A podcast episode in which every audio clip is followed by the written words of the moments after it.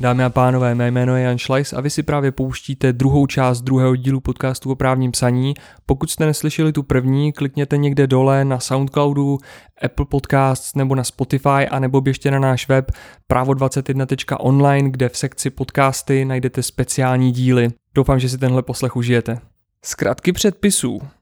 A teď mám na mysli to, že třeba občanský soudní řád si pojmenujeme OSŘ, soudní řád správní, SŘS, ale někdy to opravdu jako eskaluje u těch dlouhých předpisů, že vlastně se přejímá taková ta německá forma.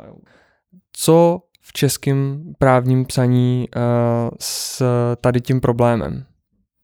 Zkratky jsou vlastně hrozně zajímavý, protože my, když se bavíme o právništině, o legalese, jako nějakému právnickému slangu, tak ty rysy té právništiny dokážeme ve větší či menší míře najít jako v jakékoliv oboru lidské činnosti.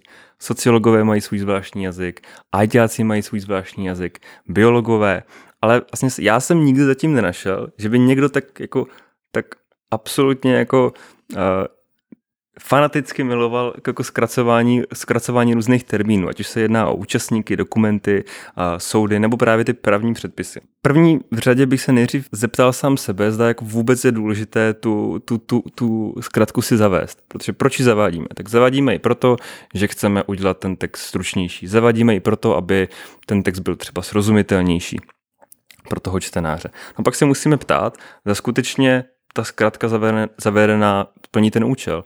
A protože setkal jsem se nejenom v nějakých učebnicích, v nějakých podáních, soudních rozhodnutích, ale třeba i v právních předpisech, že ten autor zavede nějakou zkratku a pak ji třeba už ani jednou nepoužije.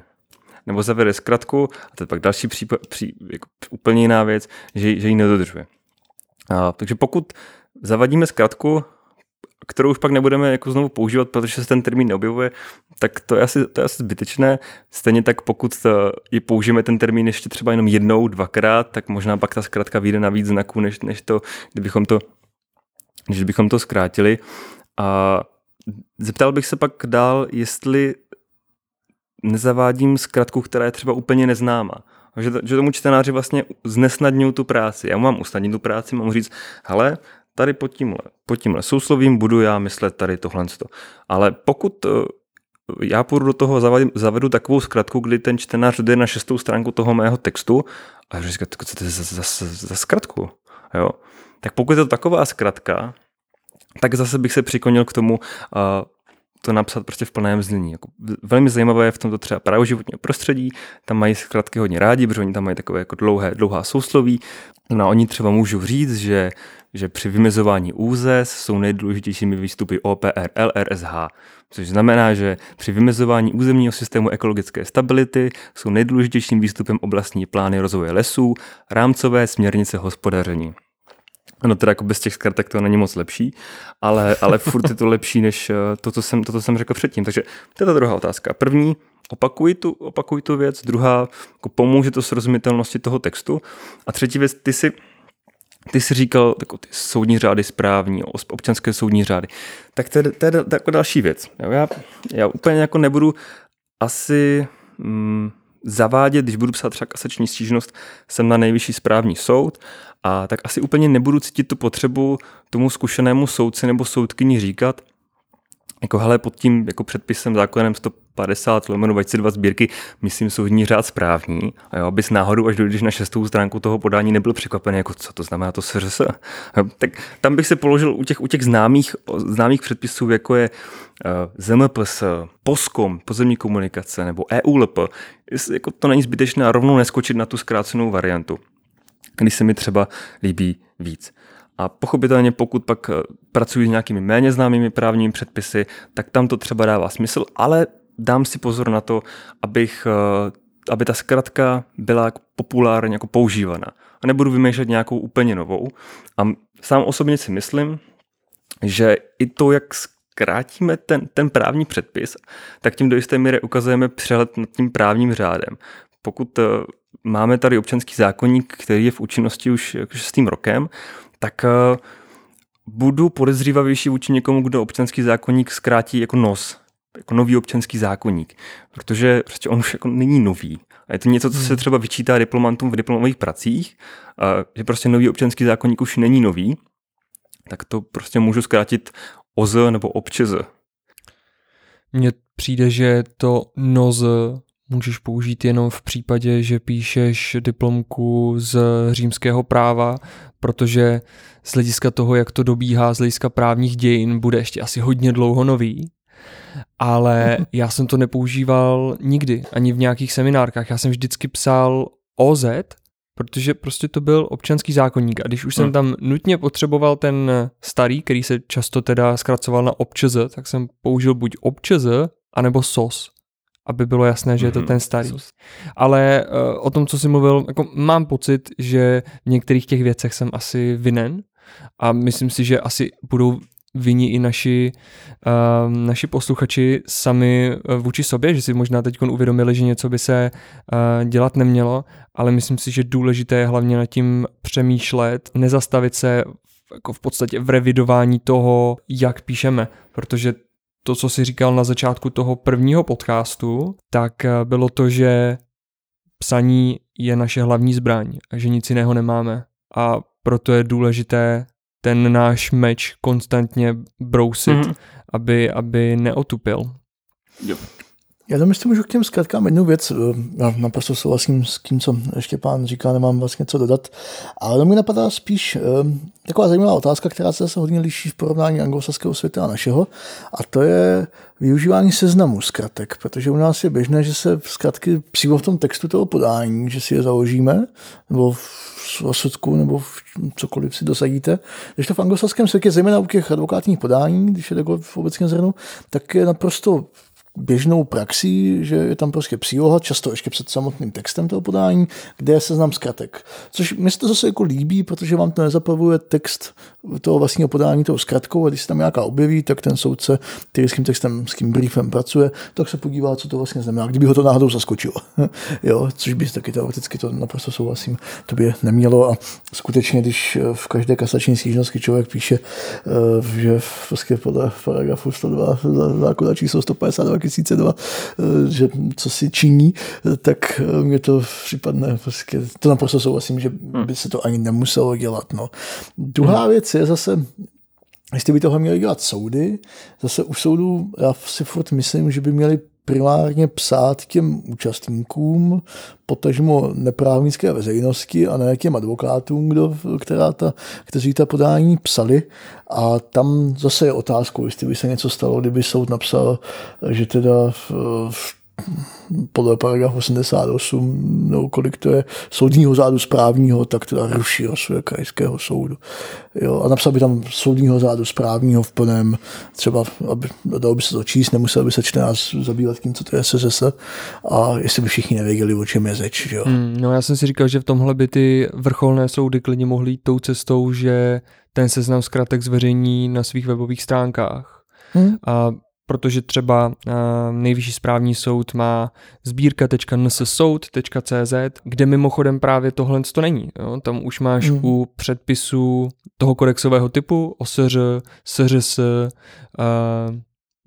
OZ, občanský zákoník, TZ, trestní zákon, kdyby teda nutně tam byl, jako možná analogicky v nějaké třeba přestupkové věci, nebo obecně u správního trestání, tak ono vlastně z těch sbírkových věcech to není. Myslím si, že to má ten důvod, že ta sbírka byla, tuším, do roku 2017 tištěná, tak aby se ušetřilo místo a teď už je jenom elektronická, ale tam by to třeba dávalo smysl, kdyby byla záložka na tom webu, zkratky. Bylo by ale důležité, aby to všichni autoři dodržovali striktně, protože občas někdo má rád nějakou zkratku, vy to třeba OZ anebo ObčZ. No, ono se v tom jenom prostě projevuje. Já si obecně myslím, že ten hlavní text, kterým vy chcete někoho přesvědčit o tom, co v něm tvrdíte, tak by měl být obecně co nejméně zaplavený čímkoliv, co tam něm nutně nemusí být. No. A jenom mě napadlo pár poznámek.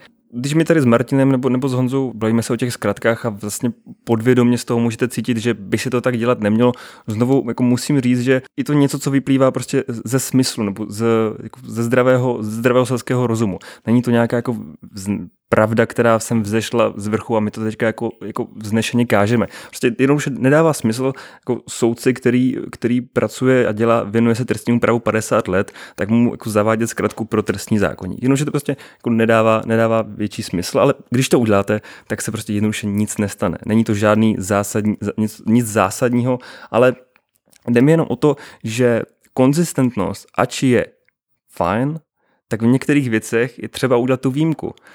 A třeba když zrovna budu argumentovat nějakým známým právním předpisem.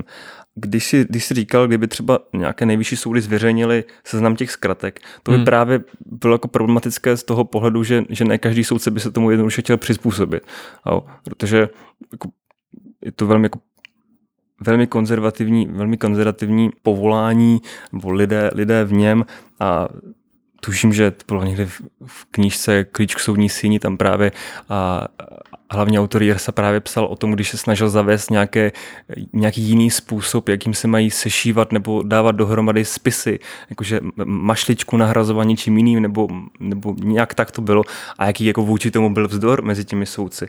Takže to je věc, ale jako dalo by se to udělat, že třeba častou praxí u některých soudců ústavního soudu je, že když citují nějakou judikaturu ústavního soudu, dají tam spisovou značku, tak za ten první odkaz nebo za tu první spisovou značku napíšou, že všechny jako rozhodnutí ústavního soudu jsou veřejně dostupné na webových stránkách nalus.usoud.cz. Podobně by se to dalo udělat s tou zkratkou. Jako všechny zkratky používané v tomto rozhodnutí jsou k nalezení a tak dále. To by se dalo zavést. Otázka je, jestli to chceme těm soudcům vnucovat. A ještě, když Martin říkal, že v těch výrocích soudů, že teďka se tam používají ty zákonoprávní předpisy v plném znění. Mm-hmm. Takže třeba ústavní soud, když jako ruší rozhodnutí, tak přece neříká jako v plném znění listinu. Ta listina taky jako má nějaký... Jo, nebo jako v odůvodnění to bývá, ne? Přímo ve výroku ústavní soud by to měl asi, když ruší zákon. Mm-hmm. Jo, ve výroku jenom prostě, že se ruší rozhodnutí správního orgánu třeba, že jo. Ale jako v odůvodnění se neustále používají prostě minimálně poprvé celá citace toho zákona, ačkoliv by to je to, co jsem tím chtěl říct, možná ne úplně přesně, aniž by to bylo potřeba. Že právě mně přijde, že třeba ta listina nebo ústava má takovou jako takový punc výjimečnosti, že spíš se nestýkávám s tím, že by byla zkracována v těch rozhodnutích ústavního soudu. Že jo, zatímco SŘS má jasný číslo, občanský zákoník má jasný číslo, tak listina je prostě listina. Bude prostě listina základních práv a svobod. Jo. No, bychom se možná divili, kolik by se stalo chyb, protože listina je usnesení předsednictva České národní rady a plno lidí píše ústavní zákon číslo 2/1990. A je to o vyhlášení listiny základních práv a svobod. No, takže to bychom se ještě možná divili. To je vlastně celé kapslokem, že? Ano. Jo. Ale tak třeba nejvyšší správní soud má pravidla pro sbírku, kde je potřeba tu listinu odlišovat kvůli listině základních práv Evropské unie. Takže je potřeba eventuálně napsat listina základních práv a svobod, anebo když mám obě dvě listiny, pracuju s oběma předpisy, tak dát třeba listina, to by byla ta naše, a listina EU, a vyloženě si tu zkratku zavést. Takže to by bylo asi teda proti tomu, o čem se tady bavíme, ale tam třeba cítím, že je nutné si tu zkratku zavést a pracovat s ní. Teďka, jak se zrovna bavíme o těch zkratkách těch listin, tak já jsem viděl v jednom podání, bylo to cvičební podání, nebylo to skutečné podání, a tak tam právě tam šlo o to, že zaměstnavatel dal svému zaměstnanci výpověď, nebo řekněte okamžité zrušení pracovního poměru, to teďka není důležité, a dal mu to pochopitelně na nějaký papír. A ten, kdo to psal, tu ústavní stížnost, tak se vlastně zavedl zkratku listina. On nazval dokumentu, kterým okamžité zrušení pracovního poměru, listinou. Což jako, ano, s velkým L pochopitelně, protože zkratky se pochopitelně zavádí s velkými písmeny, protože těžko říct. A někdy to možná dává smysl, ale někdy zase ne. Ale ono to pak jako bylo vtipnější o to, že ta ústavní stížnost tam měla takové pasáže, že považuje listinu za neplatnou, anebo že ten zaměstnavatel zaslal stěžovateli listinu s velkým L. Tak další věc je, aby ty zkratky, když už se zavádíme, aby prostě jako nebyly jako zbytečně vtipné. Aby jako, asi se nad tím jako Senát pobaví, ale otázka, co tam vypovídá o tom stěžovateli nebo o tom podateli jako takovém. A další otázka je, jak jak vlastně, když už teda se rozhodneme, že tu zkratku chceme zavádět, tak jak ji zavést? Jedno řešení může být třeba teda do těch poznámek pod čarou, druhé a to typičtější řešení bude v závorce za ten daný pojem. A tam to je takový kolotoč všech možných řešení. Mám hrozně rád ten výraz zkracovací dále jen také. Vlastně říkám, že to bude jenom takhle, ale vlastně úplně ne. A to dále jen je taky prostě věc, která prostě nemá úplně jako podstatní. Vlastně další zabírá jenom místo. Dále jen také, tak to mi přijde, že takhle se pojistím zejména u rozsudků proti tomu, že mi to někde ulítne, protože na těch konceptech často pracují dva lidé. Soudce a jeho asistent a jako přiznejme si, slepota k vlastnímu textu existuje a někde mi to může ulítnout. Tak já to vnímám tak, že opravdu je to taková jako pojistka proti tomu, že někde třeba budu nekonzistentní. Já bych byl tady se Štěpánem Prickým. Určitě, přikláním se k tomu, jen takhle si to sám pro sebe vysvětluju, že asi z tohohle důvodu to existuje, jinak na to mám úplně stejný názor, jako když jsem mluvil o těch pojmech. Prostě tato smlouva a dále jen také je pro mě stejná kategorie plevele. Ještě u zkracování právních předpisů jenom bych tak rád nabádal, ať postupně opustíme to děsivé beznění pozdějších předpisů. Mm-hmm. Podle mě stačí napsat číslo zákona a kdybych tam uvedl, tak je pokud by byla relevanci nějaká novela, tak bych ji tam zmínil. Ale jinak je jasné, že přece myslím ten aktuální. To je naprosto bezobsažná věta a vlastně mi přijde, že nikdo nad tím moc nepřemýšlí, jenom je to prostě nějaký úzus a vychází to z toho přesně, jak jsme se tady bavili, co právníci čtou, tak přesně, to i píšou. Přesně. A je to třeba něco, co ve sbírce rozhodnutí Nejvyššího správního soudu taky nenajdete, protože do sbírky se to maže. A namísto toho tam lze nalézt přesně buď časový údaj u daňových věcí, ke kterému zdaňovacímu období se ten předpis váže, anebo ve znění zákona číslo a rok. A mimochodem, tam v té sbírce se zavádí zkratky tak, že je vlastně u toho judikátu ještě před právní větou rubrika k předpisům, kde jsou ty konkrétní předpisy, kterých se ta relevantní část a ta právní věta dotýká. A zkratka toho předpisu se zavede tam, pokud už to teda není předpis, který má zkratku sám o sobě nebo je jinak jako zaužívaný. To znamená, že třeba u SŘS to dělat nebudu, u zákoníku práce taky ne, ale pokud to bude zákon o provozu na pozemních komunikacích a ještě něco k tomu, nebo nevím, jestli zrovna tenhle je ten z těch delších, tak tam si třeba tu zkratku zavedu. Takže ten čtenář to skutečně musí číst od zhora, aby ho ta zkratka třeba nepřekvapila. Ještě, jak Martin říkal, bez ní pozdějších předpisů, kdyby chtěl někdo vyloženě zaujmout nějakého soudce nebo soudkyni, která je jazykovým nadšencem, tak jenom doplním, že před věznění pozdějších předpisů se nemá dělat čárka, protože jde o přívlastek těsný. A takže možná tím někoho jako okouzlíte. A pro mě ne. Je to zase další jako méně podstatných věcí, které ale můžou ve finále dokreslovat obrázek o vás. A co jste Honzo naznačil, to byla hrozně fajn věc. O tom, že právníci jsou takový, píší tak, jak čtou. A obecně je fajn nad tím právním psaním neuvažovat jako v nějaké jako absolutně odlišné kategorii psaní, které je jiné od psaní životopisů, historických knih, populární literatury. Je to prostě nějak předáváme myšlenky a není důvod, ve většině případů není důvod se nějakým způsobem výrazně odchylovat od ostatních. Jo. Ku příkladu, kdyby byla nějaká autobiografická kniha nebo nějaká historická kniha o nějaké osobnosti, jo, tak si představme, že bychom četli takovouhle knihu a bylo tam napsaný Jan Schlaiss se narodil v Brně, Joštova 27, dále jen Brno. Ze vzpomínek jeho matky X, dále jen matka. A ta na něj vzpomíná takto. Dále jen vzpomínka. Takže tohle prostě není věc, na kterou běžně narazíme. Takže zkratky ano, ale pokud pro ně je skutečný důvod. Ještě jenom jednu věc k tomu můžu myslet strašně, když už si zavedu zkratku u osob, u lidí, takže se používá jejich jméno. Konkrétně, protože my často naopak jako právníci používáme žalobce, stěžovatel, naopak to odosobníme. Mm-hmm. A abych navázal na Štěpána, představte si, že by tam místo Honza Schlaiss bylo protagonista příběhu.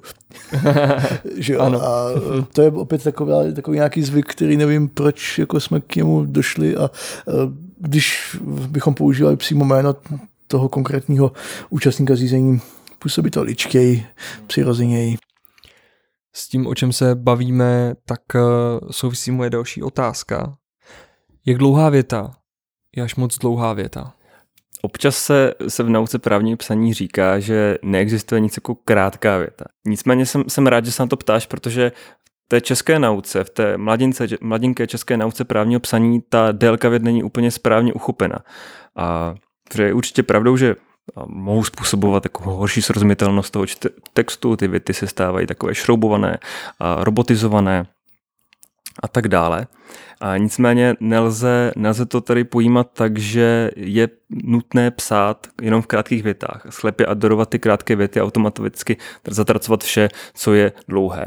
A zmíním jako dva příklady, které u nás v Česku jsou takové poznamenání hodné.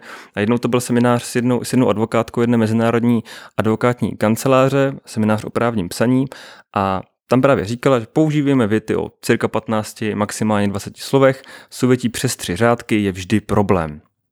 Velmi podobně pak píše Jan Vůčka ve své příručce právního psaní a tam píše, že pokud má věta více než 3 řádky, tak je špatná, a pokud má více než 2 řádky, tak je sporná. No, jako jestli je něco špatného nebo sporného, tak to není tolik jak dlouhá věta, jako spíš tady tato teze. To ze 2 důvodů. Za prvé, měřit délku věty a pomocí počtu řádků asi každému dojde, že není úplně to nejvhodnější měřítko, protože s velikostí fontu nebo tím, jak ohraničíme ten text nebo jako dáme velikost papíru, a dokážeme velmi ovlivnit to, kolik písmenek se na řádek vleze, a asi málo kdo by nazval nějakou větu o 40 slovech, která se třeba vleze na nějaký řádek, že je krátká. Ale ta druhá věc, ta obsahová, je daleko závažnější. To je záležitost toho, že existuje něco jako vyloženě špatná dlouhá věta a že jenom ty krátké jsou správné. Nicméně to je teze, kterou v zahraničním právním psaní nezastává žádný relevantní autor. Žádný relevantní autor, když si od něj přečtete od kohokoliv knížku, vám neřekne, že dlouhá věta se pozná tak, když má více než tolik a tolik znaků nebo tolik a tolik řádků, a zároveň vám neřekne ve stejné větě, že to je automaticky špatně. Všichni relevantní autoři právního psaní nebo obecně experti na psaní právních textů nebo obecně textů jako takových se shodují, že nejlepší je zachovat určitou rovnováhu mezi těmi krátkými a dlouhými větami. Oni se shodují, ano, právníci mají tendenci spíše psát dlouhé věty a je to problém. Nicméně i ty mají svůj smysl, protože kdybychom psali jenom krátkými větami, tak ten text bude působit velmi úsyčně, velmi stroze, jednotvárně, a věřte tomu, že kdybyste četli takový text, tak vás to za chvilku bude dost štvát. Takže ideální je namixovat ty dlouhé, krátké a průměrně dlouhé věty do sebe, to znamená, může být věta o 40 slovech, následovat věta o 5 slovech, následně 13 slov, 26 slov, a tak, aby se to míselo, ten text bude tím živější, čtivější a bude mít takovou příjemnou rytmicitu a sled. A pak je důležité se na to zaměřit nikoli na té mikroúrovni té jedné věty, ale na té makroúrovni toho celého textu a měřit, kolik slov má průměrná věta, kolik znaků má ta průměrná věta. To je hodnota nebo vlastnost, která se měří ve všech různých, říká se tomu readability formules, jakože různé vzorce toho, jak ten daný text je čitelný. No a obecně tu rovnováhu mezi těmi dlouhými a krátkými větami, v zahraničí se shodují na cifře 20, někdo uvádí 25, někdo uvádí 27 slovech za ten daný text. To znamená, my když napíšeme nějaký text, můžeme si to buď v nějakém onlineovém nástroji, v prohlížeči, anebo ve Wordu, když si zobrazíme statistické údaje čitelnosti, tak se můžeme podívat, jak dlouhá je naše průměrná věta.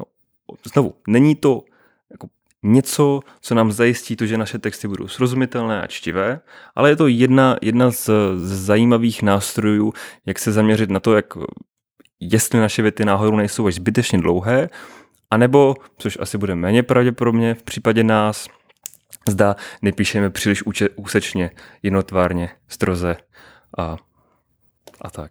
Já teda musím říct, že se mi to poslední dobou docela líbí. To zní trošku pejorativně, že je to úsečné, že když máš jako pocit, že je někdo úsečný, tak se ti vyhýbá, odmlouvá ti a tak, ale já poslední dobou, když třeba sám píšu, tak mám tendenci někdy v souvětí radši udělat tečku a pak asi ty věty můžou působit úsečně, tak mám teď věc, nad kterou budu zase přemýšlet nově a zase to budu jako revidovat a možná i naši posluchači. Ale už jsme se o tom bavili, že ta jedna věta, ta jedna velmi strohá a krátká věta může být jako skvělým prostředkem toho, jak něco zdůraznit. To znamená, že když my například v nějakém řízení podáme námitku podjatosti a protistrana a ten soud se s ní dostatečně nevypořádá, nebo tak, jak bychom se mi přáli, tak my nenapíšeme, že protistrana nemá pravdu, když říká, že se soud nedostatečně vypořádal, že se soud dostatečně vypořádal s námi uplatněnou námitkou podjatosti, ale můžeme napsat, podle protistrany se soud dostatečně vyrovná s uplatněnou námitkou podjatosti, tak tomu však není. Tak použít tu krátkou větu na to, abychom zdůraznili to naše sdělení. Ale musíš uznat, že kdyby to znělo třeba tak, že žalobce podal žalbu. Předmětem sporu bylo vypouštění imisí jeho sousedem. Na to byl soused upozorňován. Soused ale na jeho výzvy nereagoval. Soud nakonec žalobcovou žalbu odmítl. A kdyby takto byl vystaven celé rozhodnutí, určitě. Tak to jsou takové retardéry, které jsou vystaveny v tom textu, které toho člověka neustále brzdí od toho, aby ten text se četl dobře. No tak prostě nechceš, aby tvůj text působil tak, jako když jedeš několik kilometrů po D1. No.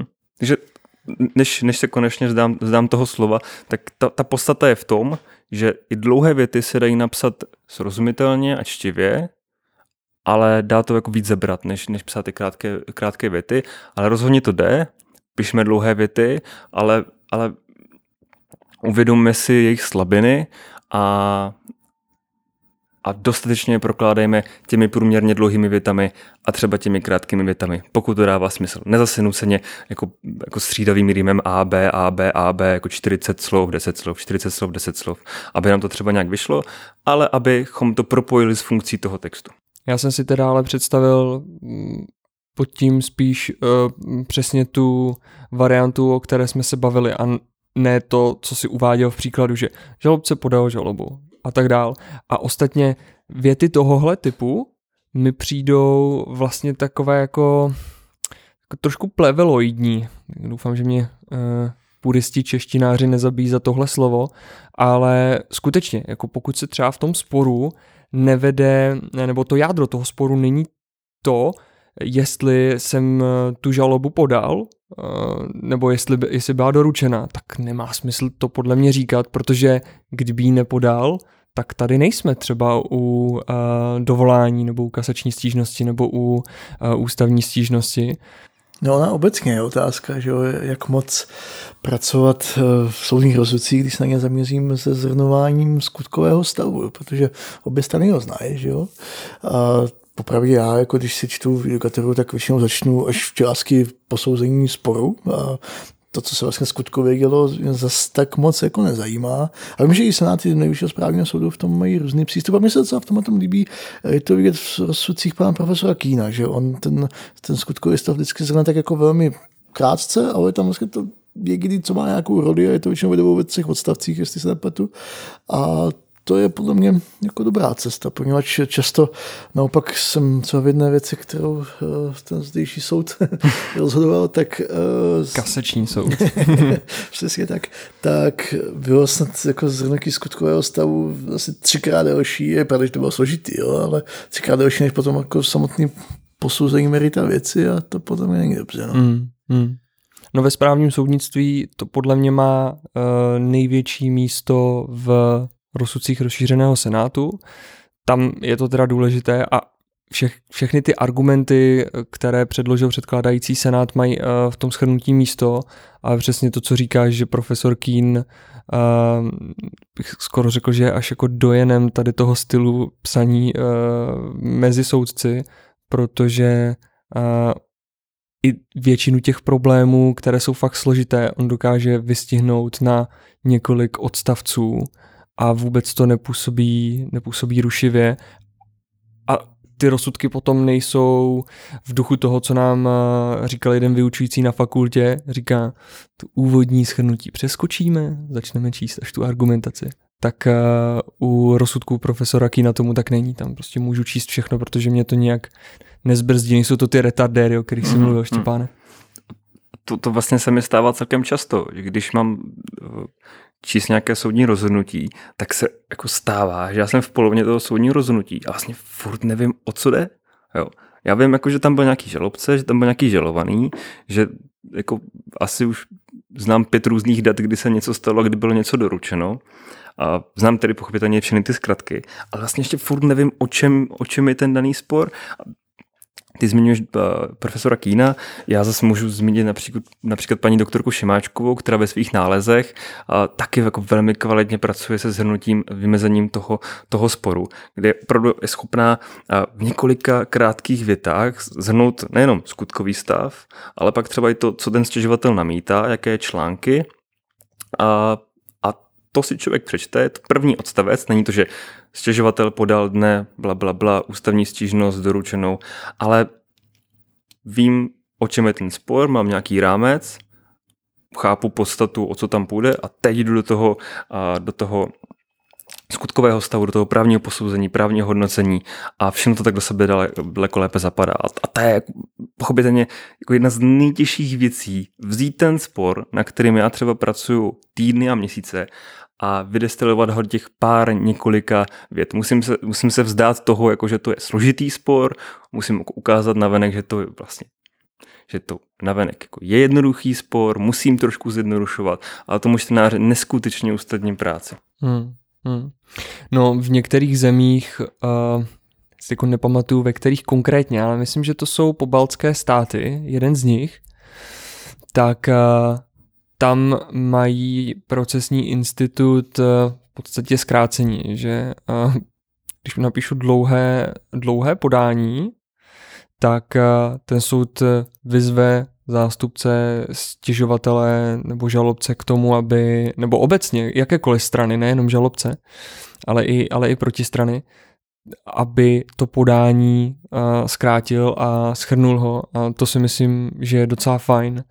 A z druhé strany je asi potřeba na tohle i pamatovat, když nejsem na tom soudě a píšu ten finální výstup, ale dávám tomu soudu podnět a nebát se přesně těch, o kterých jsme se bavili, shrnujících rámečků a podobně, a nebo nenafukovat ten skutkový stav, no. Neřídit se prostě tím, že klient musí vidět, že jsem nad tím strávil fakt hodně času, když to má 50 stran, ale tady bych se přiklonil k tomu méně je více. No zase jako můžu tady trošku hájit advokáty, který ještě stále jsem, doufám, že ne už moc dlouho, tak... On zase to někdy těžký, no, poněvadž klienti, obzvláště třeba v těch bigo kancelářích, tak prostě chtějí určitý argument, aby zazněl. A vy prostě ho tam, vlastně máte i etickou povinnost ho použít. A obecně vlastně máte etickou povinnost namítnout a tvrdit i vlastně, když to jako zjednoduším nadřeň, cokoliv, co je ve prospěch toho klienta, co může vést ke zrušení toho rozhodnutí, jo, což poté vede k tomu, že vy namítáte něco, co vlastně asi víte, že nemá moc šancí, ale jako co kdyby. A není to zase... Já když jsem byl na soudech, tak jsem na tu věc taky měl názor, ježiš, co tady chodí za strašný jako texty a proč tak dlouhý, proč jako vůbec toho je to namítá, když to musel vědět ten advokát, že to nemá šanci, ale teď už jako trošku z toho advokátního pohledu to trošku vidím jinak, obzvláště s ohledem na to, jakou roli my advokáti prostě máme, no, a být tím alter egem našich klientů a prostě umět, jak si přežvíkat to, co oni chtějí, jak se někdy uvádí takovej ten příměr, že advokát by možná měl být tím, když stojíš před kopírkou a potřebuješ něco okopírovat, nevíš jak na to, tak jako advokát bych měl přijít a udělat ti to, že jo, a ty bys měl odcházet se spokojenou okopírovanou stránkou. A teď je samozřejmě otázka, jestli ty advokát můžeš jako říct, ježišmarja, co jste kopírujete, to je strašný, to já vám neokopíruju. No. A jaká je vlastně naše role? A takhle, už to vidím trošku jinak tu věc a chápu, proč některá podání jsou třeba delší a dokonce si myslím, že z etických důvodů musí být delší, protože si dokážu představit, že by potom mohl vzniknout problém, kdyby, nedej bože, obiter diktum, že jo, někdo napsal, no, jako jsme vázáni tady kasačními námitkami, že jo, ale kdyby tady kasační stěžovatel tvrdil tohle, to by možná jako, to by vypadalo jinak, tak to by možná mohlo být nějaký odpovědnosti za škodu toho advokáta, že jo.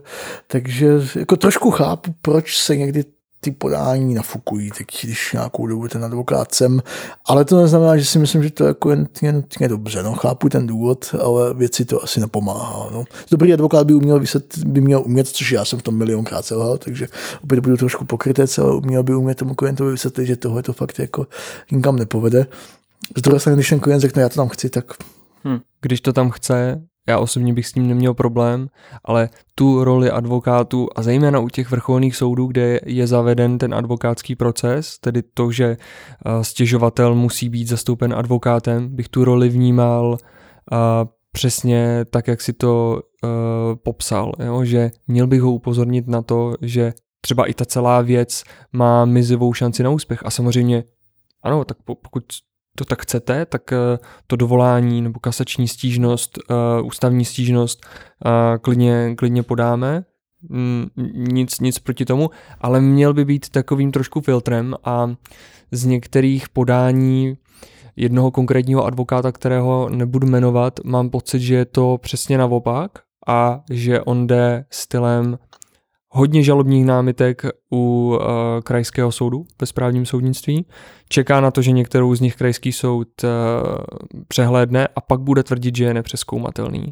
A ve stejném gardu napíše i tu kasační stížnost. Možná o něco kratší, možná o něco srozumitelnější, ale bude tam prostě množství námitek a podání od tohoto advokáta má třeba standardně jako 10 stran a jako 80 odstavců.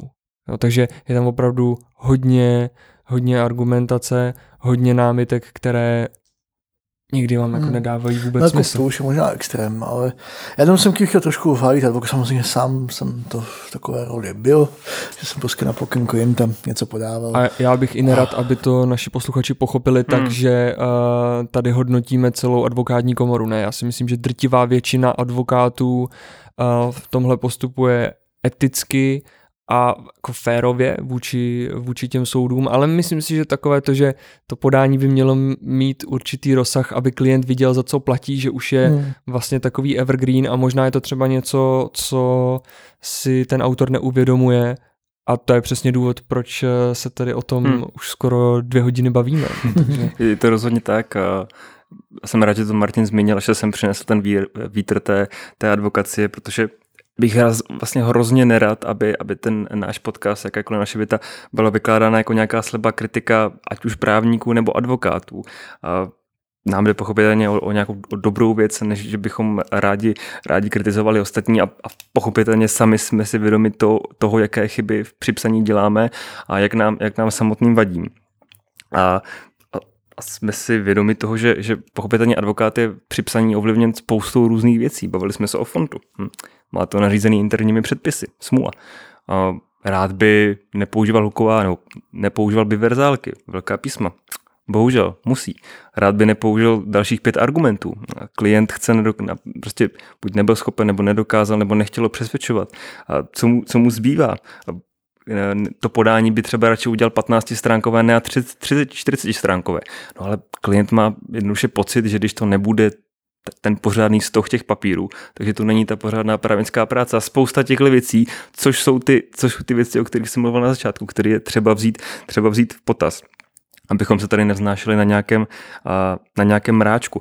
A třeba počet těch argumentů, o čem jsme se tady před chvilkou bavili, to je něco, o čem píše Scalia s Garnerem v té své knížce Making Your Case, když oni vlastně říkají, že bychom jako právníci neměli střílet tím argumentačním kulometem, ale spíše dobře mířit.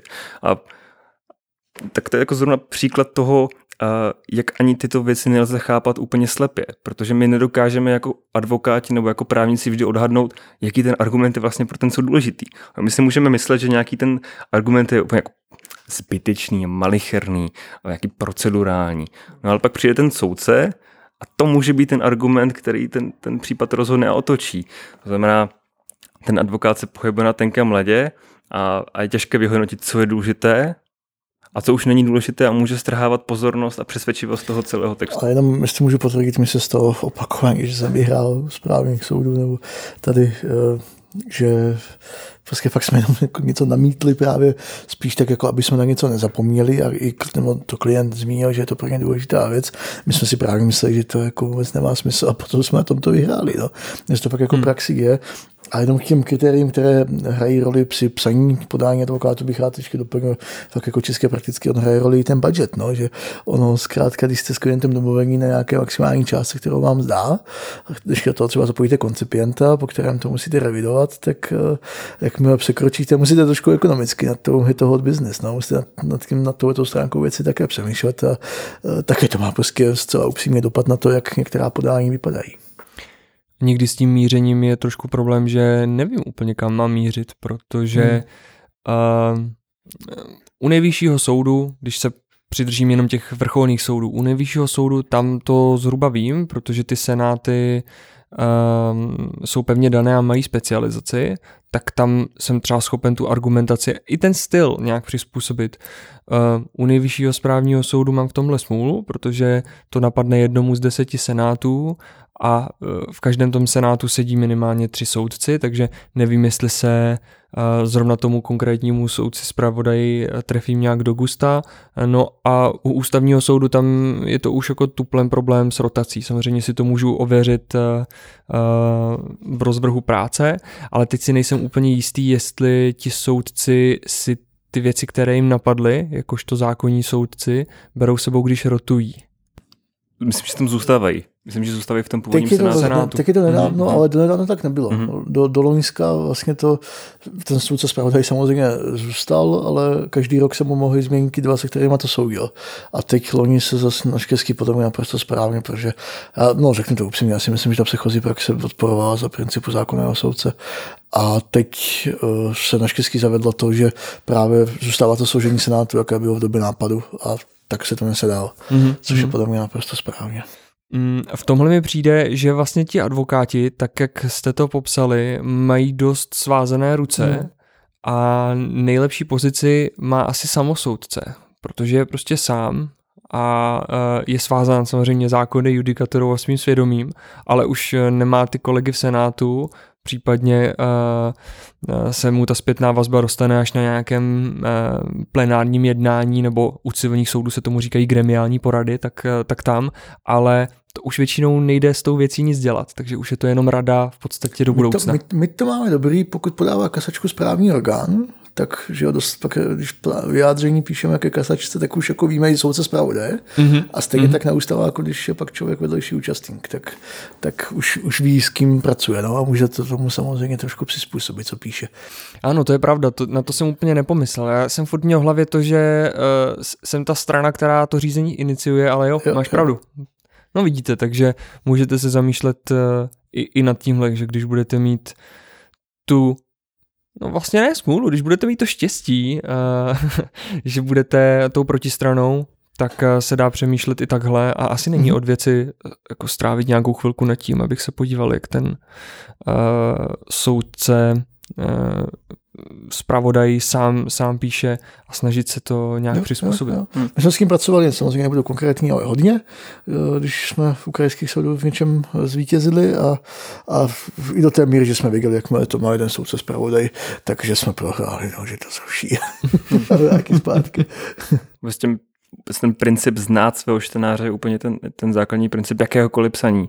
A tím spíše právního. Vím, že třeba Tomáš Nahodil a dříve tedy advokát, myslím, už novinář pro Lidovky, tak ten ve svém jinak fakt skvělém článku, jak píše ústavní stížnosti, který zveřejnil na LinkedIn, tak on tam právě píše, že když podával ústavní stížnosti a zjistil, tady byl mu doručen ten dopis o tom, jakého dostal soudce zpravodaje, jakému senátu to napadlo, takže on následně tedy dodal judikaturu toho daného senátu, aby v těch podobných otázkách. Pak je otázka, jestli není třeba efektivnější posílat judikaturu jiných senátů, protože na jedné straně ano, ten soudce má jako je to prostě jeden z jako přesvědčovacích principů, který vychází jako z vědeckých studií, že máme větší potřebu být jako vázáni svým vlastním názorem, pokud už něco řekneme, ta afirmace, to znamená tady toto potvrzuje.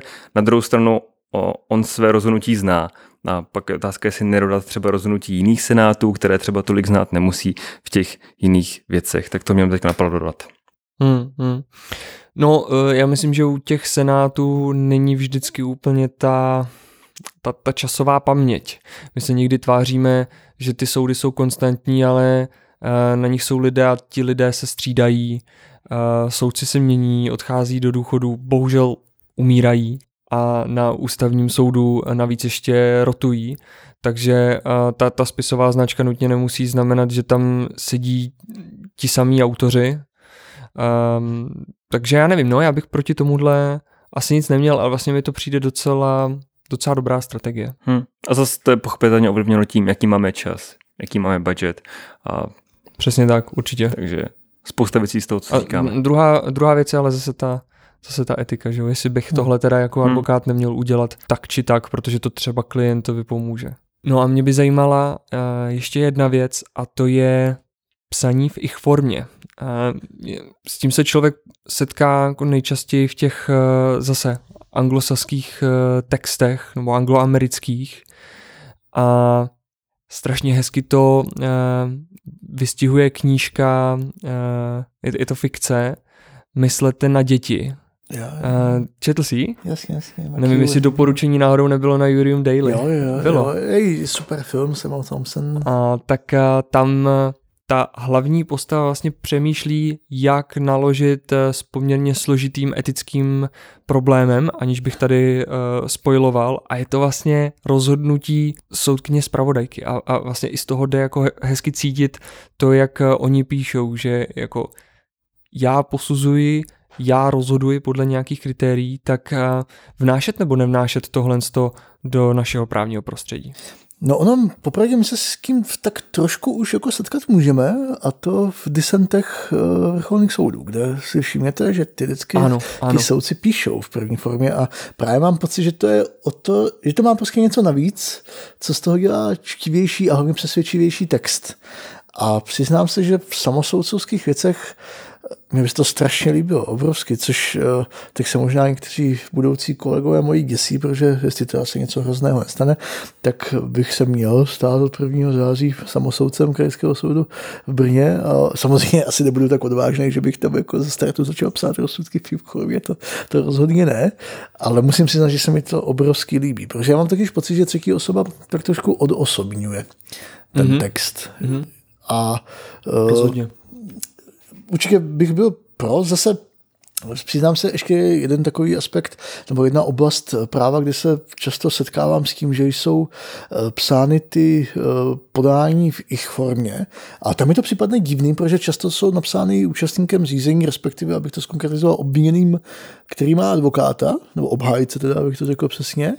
A přestože je zastoupený, tak je to často psáno v ich formě, ta stížnost nebo odvolání, což mi zase připadne divný. Jo? Když já zastupuju jako advokát někoho, tak už bych to zase používal ve třetí osobě. A u těch soudců tam ještě zase jako zdorastane si člověk musí uvědomit, že hod prostě mluví jménem soudu. Má prostě ústavní funkci, kterou nějakým způsobem do ní byl ustaven. A to také asi hraje roli. Jo? Jestli, co teda hraje víc, ten podpis na konci rozsudku, anebo to, že prostě mluví jménem republiky. Jsou to první slova, co jsou záhlaví rozsudku, včetně znaku. Takže já jsem v tom takový jako rozpolcený, protože se mi strašně líbí jich forma. Strašně bych jako byl pro, aby se to zavedlo a více se psalo v rozsudcích teda, ne nutně v těch podáních. Jo. Nevím třeba, jak Ondřej Dostal vlastně napsal tu svoji žalobu.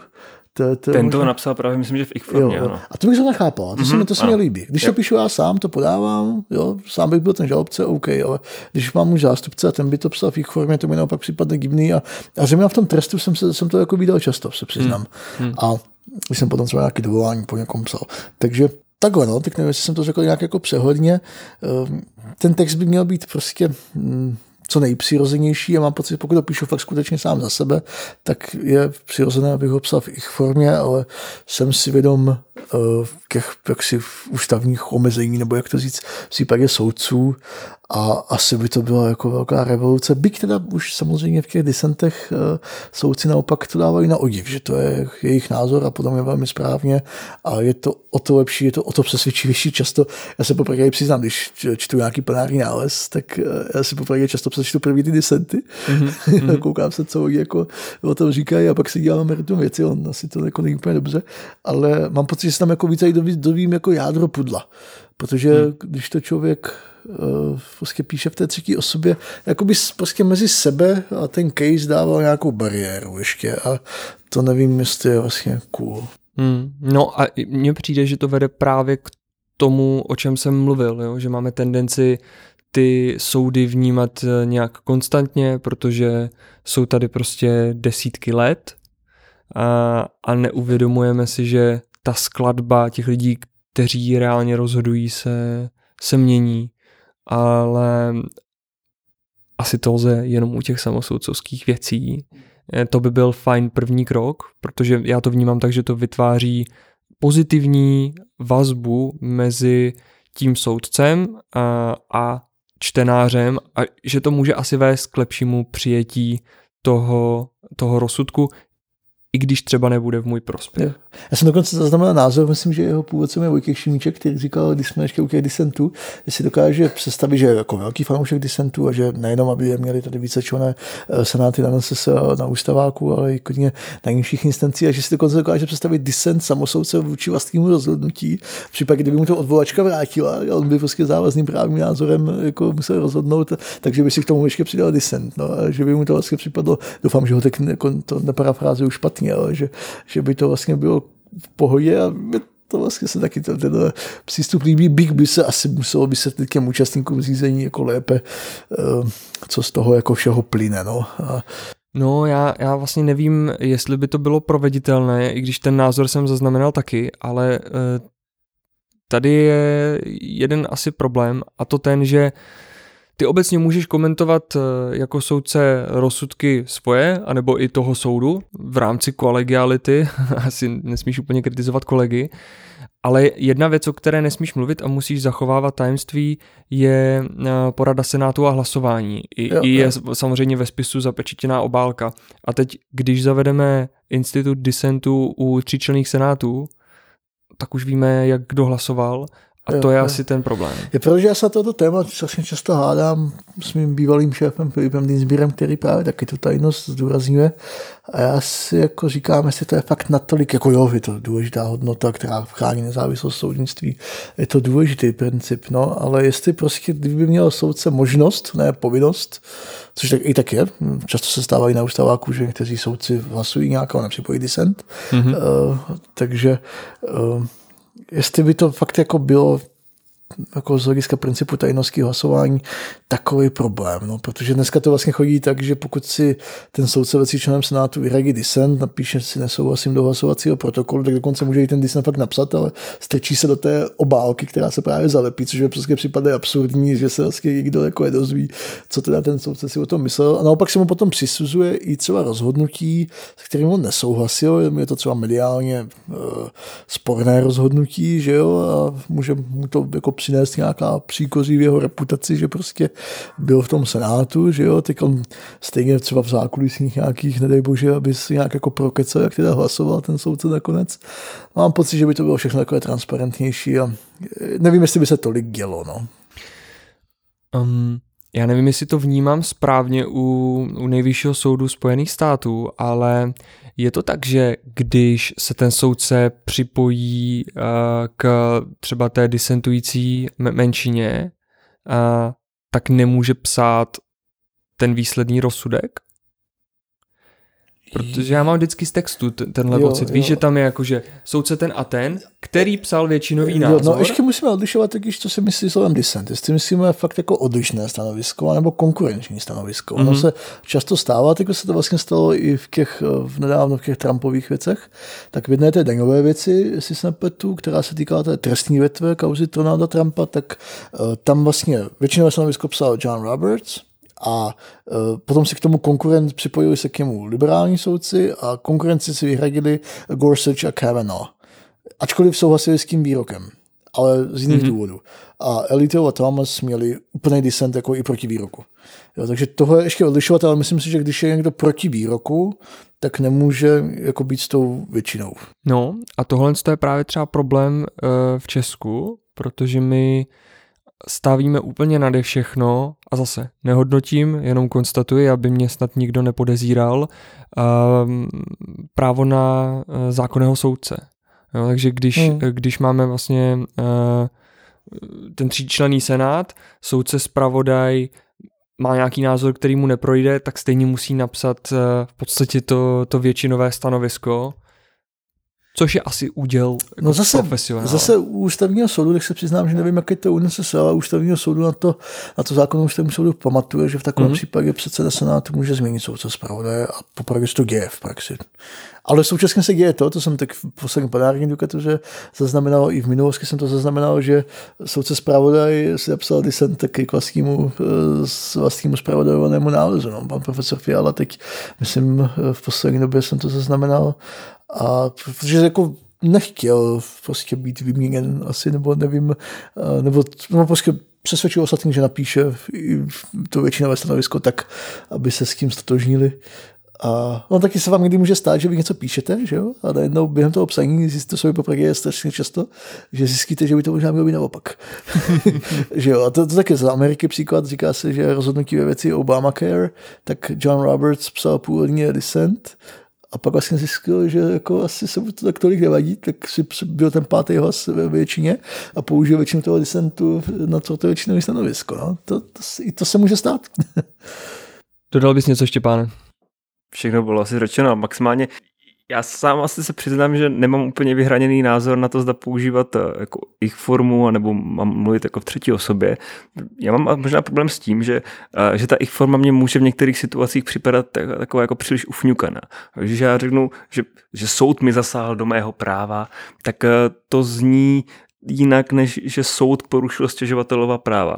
Že mi to že mi to zní jinak, že dávám do popředí to sebe, namísto toho, abych dával do popředí tu argumentaci. Že hraju na city, což může být zase spojitý s tím, že v jejich formě, aspoň jsem, jako, mám takový přesvědčení nebo tušení, nebo teď mě to tak napadlo, myslím si to, že v té jejich formě zase budou psát spíše ti, co ta podání na ty soudy chrlí jako jedno za druhým a budou tam mluvit o sobě, jak do jejich práv a co jim to všechno způsobilo. Takže zase dělání té linky mezi těma dvěma kategoriemi je možná něco, čemu bychom se měli chtít vyhnout. I když nám to třeba nedává smysl, tak prostě pamatovat na to, že takové konotace tam mohou být jako činěny.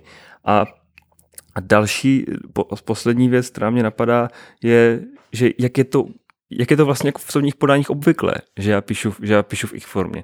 Protože pokud já budu psát podání v ich formě a dorazí to na stůl někomu, kdo je zvyklý prostě naprostou většinu textu v pozici jiné osoby, například té třetí, tak a bude to já, myslím si, podle mého názoru, v každé čtvrté větě, tak toho čtenáře to může jako obrovsky iritovat a rušit ho od obsahu toho textu. Takže já sám ještě nemám úplně pevný názor na tuto otázku, nicméně Martin skvěle připomněl tu žalobu Ondřeje Dostala, tak tam mě to dává jako skvělý smysl, když on musí říct, do mých práv to zasáhlo takto a takto a takto. On sám je ten, kdo se bránil proti tomu OOPčku a kdo je zároveň tím advokátem, takže tam to dává skvělý smysl a tu žalobu si rozhodně doporučuji přečíst.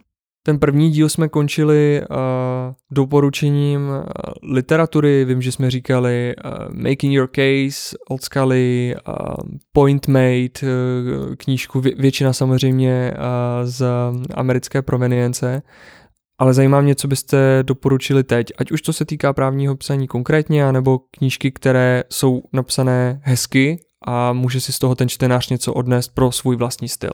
My právníci můžeme při psaní čerpat z mnoha různých zdrojů. Mohou to být různé, ať už třeba v nejširším pojetí psychologické knížky nebo knížky obecně o argumentaci, ať už to je Kahneman nebo Cialdini a tady podobní autoři. Můžeme se inspirovat knížkami o obecném psaní, a například knížka Stephena Kinga, která myslím, že nedávno pár týdnů nazpátek vyšla v českém překladu, originále On Writing.